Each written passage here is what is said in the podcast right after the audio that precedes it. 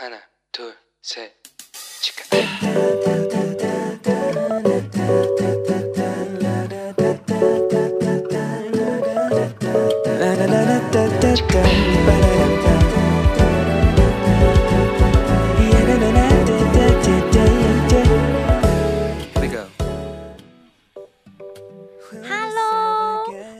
又回到石头们的青春日记。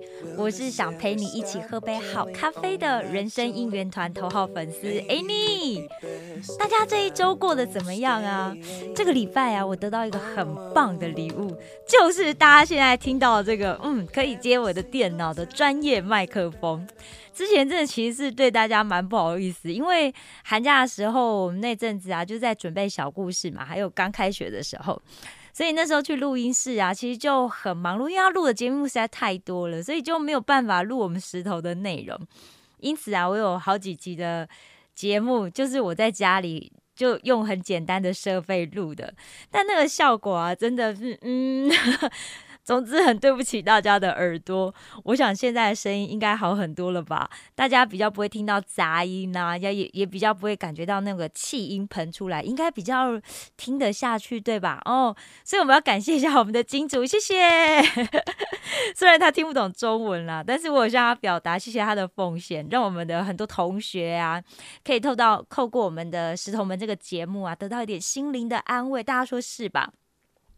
几天前啊，其实我在跟几个不一样、分别不同的姐妹在聊天的时候啊，都跟他们聊到一个话题，就是他们就跟我讲说，哎，不知道为什么，就是最近啊，在生活上啊，或者是就在各个方面，他们都会觉得提不起劲，不管是对人呐、对事都好，就是不太想要去管别人的闲事。虽然心里面也不是说就完全不关心啦。但是就是很懒得主动去问候，因为感觉好像一去问候啊就没完没了，而且自己好像也帮不上什么忙，那所以就干脆不要问啊，就默默过去就好了，有没有？但是感觉这样子的生活就是日复一日，然后一天一天这样过，没有什么惊奇，但也没什么特别，而且一遇到家人说些什么事，就是哎要干嘛干嘛，心里就觉得很烦。就想说赶快处理完了，就虽然知道自己知道这样很不好，但是也不想勉强自己去应付。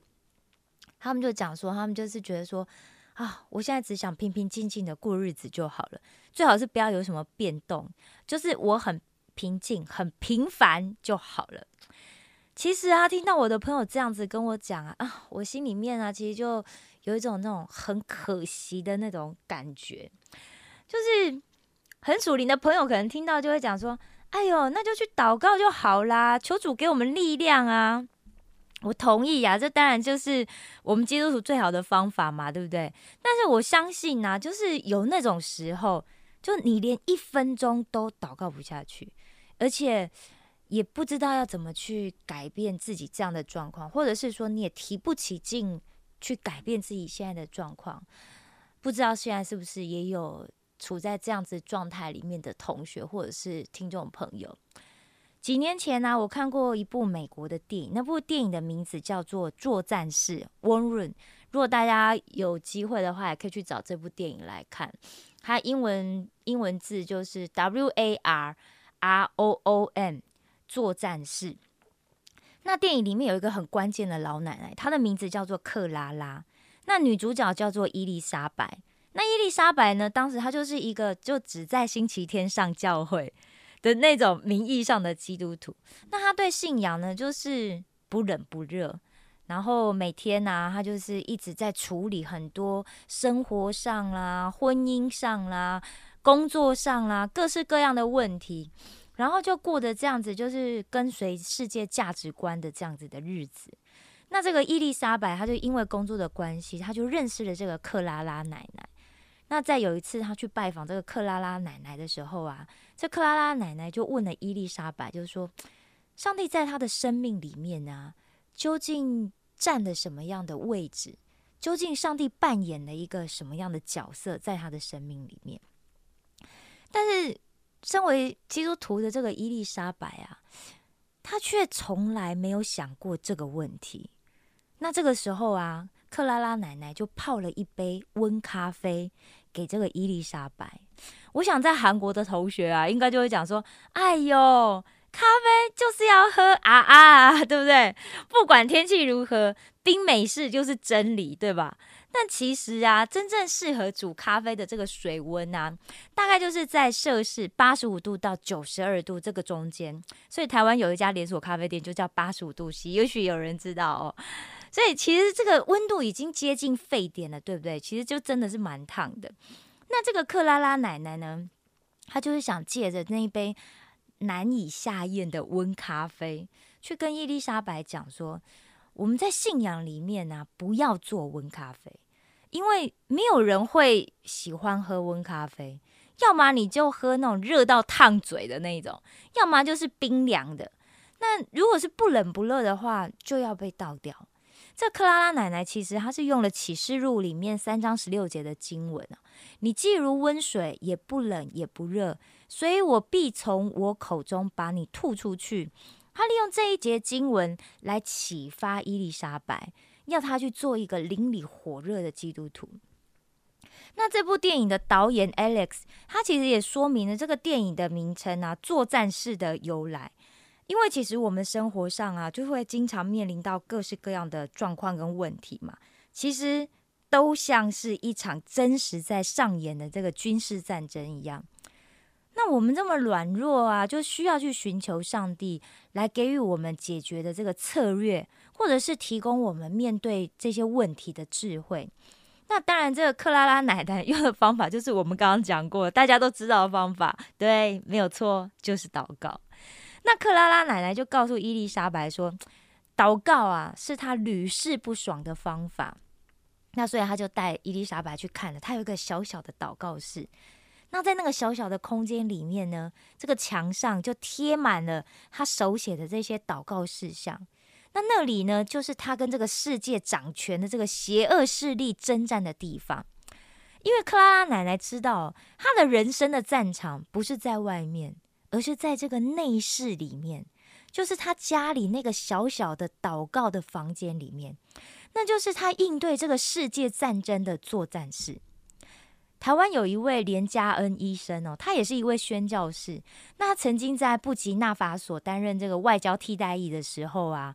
他就举办了那个，就是叫他们去收垃圾，因为那边非常多的垃圾袋，所以他就叫他们把那些垃圾都收集过来，然后就换衣服给这些这些当地的居民，然后他也去对外界去募集募集这个物资啊，然后去帮助当地来改善当地的环境，那也替当地的居民来凿井，解决他们的饮水的问题。他甚至还新建了孤儿院。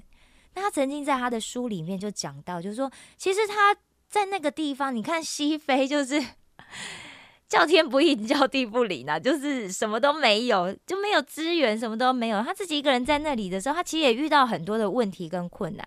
他甚至后后来还被告过，诶，那当时唯一能够帮助他的，他说就是当时他在非洲房间地板上的那块纸板上的祷告。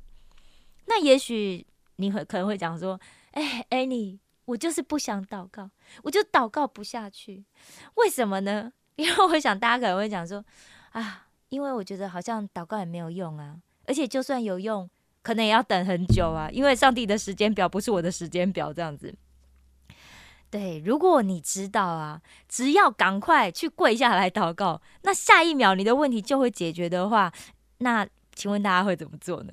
哇！我想现在一定就巴不得立刻连这个广播都不要听了，二话不说就赶快去跪下祷告了吧，对不对？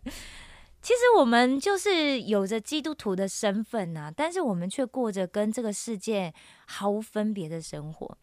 那我们就过着就像那一些曾经拒绝过耶稣基督的人一样的生活。但这样子的结果啊，它其实就是会让我们变成像一个名义上的基督徒，而且变得越来越像。是一般没有信仰的人，甚至到了没有办法跟这些人区别的程度。旧约最重要的一个人物啊，就是摩西。那摩西一开始是不是就救？呃，不，上帝一开始就救了摩西，让他在埃及呀生活了四十年，对不对？他去获得这个王子般的教育，然后他去学习了埃及人所有的智慧，而且他说话行事也都很有才干啊。但是那个时候，上帝没有用他。那后来呢？摩西因为他想要帮他自己的同胞出气嘛，所以他就杀了一个埃及人，然后接着他就开始他逃亡的日子，他就逃亡到旷野了，然后就开始他牧羊的生活，然后就这样子又过了四十年。摩西都已经八十岁了，你看他在八十岁的时候，而且什么都没有，在旷野牧羊的一个老人，上帝出现在他的面前，去呼叫他摩西，摩西，然后上帝就跟他说：“哎，你不要近前来，当把你脚上的鞋脱下来，因为你所站之地是圣地。其实啊，不是只有特定的地方才是圣洁的圣地，而是我们自己。”其实大家应该知道嘛，我们自己就是一个圣殿，所以我们需要做的事情就是来保守我们自己，或者说啊，可能保守大家有时候会觉得哦，保守到底是什么？或者是说我们要保护我们自己成为圣洁。那为了要保护我们自己成为圣洁，最重要的事情是什么？那就是我们需要过着积极的信仰生活。其实我常常觉得啊，就是我们真的跟所谓的宗教是很不一样的，因为基督是我们的信仰，我们生命的中心，我们未来的盼望，那是救我们脱离凶恶的神。如果你知道，可能有一些宗教就会鼓励大家，就说：“哦，你就是一切都要空，有没有？然后什么都不要想，什么都要放下。”但基督徒不是这样子，你看，越危险的地方他越去，对人有人的地方就有教会的存在。你会发现呢。教会就是要跟人在一起，但是如果不冷不热的信仰的话呢，就会很容易让我们引来很多的危险，或者是很多的诱惑。如果你现在刚好也是遇到这样子的状况，那我要鼓励你去做一件事情，你要去找你所知道你身边呐那些很积极、很火热、很有信心的弟这些弟兄姐妹。也许你不知道，就是说，那我找了他们之后，我要我要讲什么？那或许你也不想告诉别人你现在的状况，因为你可能很害怕，就是说，哦，别人知道这样子的状况之后会笑你，哎呀，你怎么是这样的基督徒？或者是说背后对你指指点点，哎，你看那个人就是最近啊，就是很不火热这样子。我跟你讲，这些都没有关系，你不要讲都没有关系。你就是去找这些很积极、很火热，就是很有信心的这些弟兄姐妹，然后你去问，诶，他们现在正在做些什么？然后请他们让你一起加入。如果他们正好有一个每周一起祷告的时间，那你就每个礼拜花个三十分钟、一个小时去加入他们。如果他们正好在做一个服饰，那你就问说，那你可不可以加入啊？随便做点打杂的，什么都好。那如果他们正好会就是聚在玩，因为现在 Corona 嘛，大家可能都是在网上用润来，可能他们有一起查经啊，或是一起 QT 的时间，那你就加入他们。无论如何，你都去做一点什么，去跟现在的状况，就是比你更火热的这些弟兄姐妹们接近，从他们的身上啊，去感染一些热情，把他们的热情感染到你自己的身上。你每一周都做，每一个月都做。每一季都做，一年五十二周里面反复的做，为什么？因为我们每天一睁开眼睛啊，这个世界就开始向我们散发各式各样的诱惑跟挑战了。所以我们要做一件事情，就是你必须要勉强你自己。我说的就是勉强哦，哦，甚至有点是逼自己，对不对？为什么？因为撒旦会想尽办法来让你懒散呐，就让你提不起劲啊，让你什么都不想做啊。那这样子的结果，最后就会导致我们离开神。所以你一定要勉强你自己，每天来到神的面前。那什么叫做来到神的面前呢？其实最简单的，还是回到我们刚刚讲的，就是祷告。我之前不知道是不是在这里讲过了。撒旦就是宁可我们去读经啊，去看灵修的书啊，但是最不想要的就是我们祷告。为什么？因为祷告是我们可以去领取神预备给我们礼物的最好的机会。如果你真的说哦，可是我就是祷告不下去啊，没关系，我告诉你简单的方法，你就从 YouTube 找一首敬拜的诗歌，然后可能五分钟就好，或者也有三分多钟的，然后敬拜的诗歌你就放了那首诗歌然后闭上你的眼睛安静下来然后什么都不要就等候神。当我们愿意为了跟神相遇而努力的时候神就会帮助我们。感谢我的上帝的应许成就在你的身上不但让你成为一位火热的基督徒还带领着许多人一起快跑跟随我们这满有怜悯跟恩典的上帝。石头们的青春日记我们下次见哦。